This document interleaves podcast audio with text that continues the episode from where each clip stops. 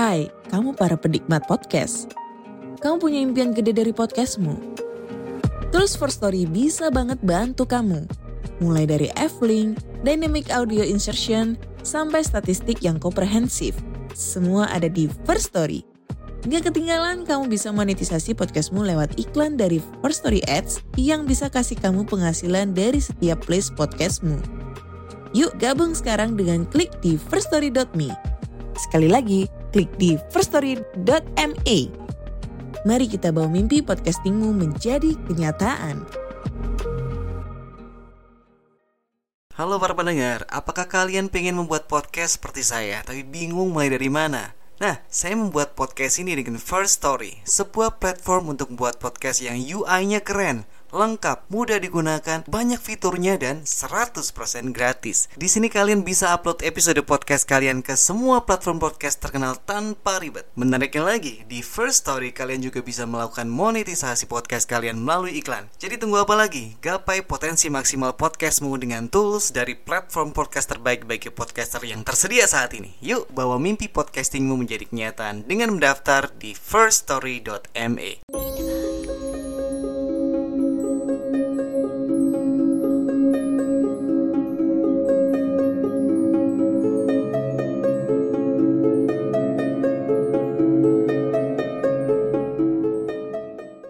Selamat datang dan selamat malam Sobat RAI Kembali lagi di ini Narator dari Rumah Horor Indonesia Menjumpaikan lagi untuk membacakan sebuah cerita horor di malam hari ini. Dan cerita hari ini kita akan bicara tentang Seorang hantu yang cantik gitu ya. Atau tepatnya sesosok ya Sosok hantu yang cantik penunggu jembatan. Oke inilah dia Si cantik penunggu jembatan. Malam itu pertama kalinya Adi pulang tidak biasanya Agak kemalaman Biasanya ia sampai di desanya sebelum maghrib. Namun karena di terminal ada demo supir bus, maka tidak ada satupun bus yang bisa ditumpanginya untuk pulang. Mau tidak mau dia harus pulang dengan jalan kaki, padahal jarak yang ditempuh sekitar 5 km. Ya buat anak zaman sekarang atau orang zaman sekarang nih 5 km jalan tuh termasuk jauh gitu ya. Sialan, jalannya gelap lagi. Mana perut sudah lapar. Jalannya agak cepat ah. Biar segera sampai ke warung pojok. Ngopi lumayan nih. Gumam Adi sambil membayangkan nyeruput kopi di warung pojok desa terdekat. Dengan langkah panjang dan cepat, Adi berjalan sambil sesekali menengok jam tangannya yang waktu itu sudah menunjukkan pukul 20.00. Dah, apes. Kok warungnya tutup? Ah ya nih, gerutu Adi tak habis-habisnya. Kalau gini bisa mati kehausan nih. Potong jalan apa gitu ya? Tapi hutan karet itu serem juga. Ah cuek lah, mana ada hantu berani gangguin aku? Sesumbarnya. Akhirnya dengan perasaan takut, Adi mengambil jalan pintas melewati jalan setapak di tengah perkebunan karet. Perkebunan karet itu terletak di seberang desa Adi. Namun sebelum melewatinya harus melalui beberapa petak sawah dan menyeberang sungai kecil. Tumben malam ini kok sepi ya? Hmm, mungkin karena ada hajatan nanggap wayang di desa Kulon. Gumamnya lagi. Sesekali Adi bersenandung dan bergumam ngomong sendiri, sekedar untuk menghilangkan rasa takutnya. Menurut cerita orang kampung, Hutan karet itu cukup angker. Sering ada suara-suara menakutkan dari rimunan pohon di sana. Memasuki hutan karet, tak hentinya mulut Adi Komat Kamit melayangkan doa-doa untuk menenangkan dirinya sendiri. Setelah beberapa saat, Adi mulai melihat ada cahaya lampu rumah. Syukurlah, akhirnya sampai juga di desa tetangga, pikirnya. Tapi, siapa itu? Gumamnya.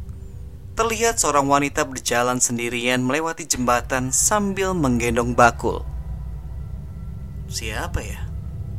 Oh, mungkin juga penjual kacang godok yang mau jualan di wayangan. Tapi boleh juga nih buat sekedar ngisi perut daripada dari tadi keroncongan terus, pikir Adi. Karena dia memang masih harus melewati satu desa lagi untuk sampai ke rumahnya. Mbak, Jualan kacang ya?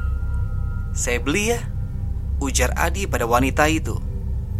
Wanita itu berhenti dan meletakkan bakulnya di tanah, lalu membuka dan menyerahkan sebungkus kacang yang masih mengepul itu. Eh, ngomong-ngomong, Mbak mau jualan di tempat hajatan itu ya? Apa tidak kemalaman lewat sini? Tanya Adi.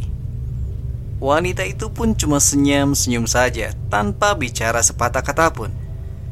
Tidak ada yang aneh sih, tapi tiba-tiba bulu kuduk Adi merinding dan sepertinya tercium bau-bauan yang wangi. Hati-hati loh mbak, saya rada merinding juga pas barusan lewat kebun karet. Ujar Adi seraya memberikan uang seribuan pada wanita tersebut. Tiba-tiba saja ada angin dingin berdesir, diiringi tawa cekikikan pelan dari mulut wanita cantik itu. Aku takut mas, temani aku yuk. Ucap wanita itu dengan suara serak seperti suara nenek-nenek yang sedang makan sirih disusul dengan tawa cekikikannya. Spontan Adi kaget dan gemetaran seluruh tubuhnya. Mau teriak, tapi tidak bisa. Akhirnya saking kaget dan takutnya, dia pingsan di tempat itu. Keesokan paginya, Adi sudah berada di balai-balai rumah penduduk desa setempat. Dia dikerumuni banyak orang. Ah, kasih minum, kasih minum. Dia sudah sadar tuh. Ujar salah seorang bapak yang bernama Pak Panut. Nah, Tadi kamu ditemukan oleh warga pingsan di dekat jembatan. Kamu kenapa? Tanya salah seorang warga. Belum sempat Adi menjawab. Tiba-tiba datanglah ayah dan ibunya Adi yang diberitahu oleh warga yang mengenal Adi sebagai anak dari Pak Pardi, warga kampung sebelah. Kenapa kamu, Di? Kok semalam tidak pulang? Malah tidur di sini? Tanya ibunya cemas. Tidak apa-apa, Bu.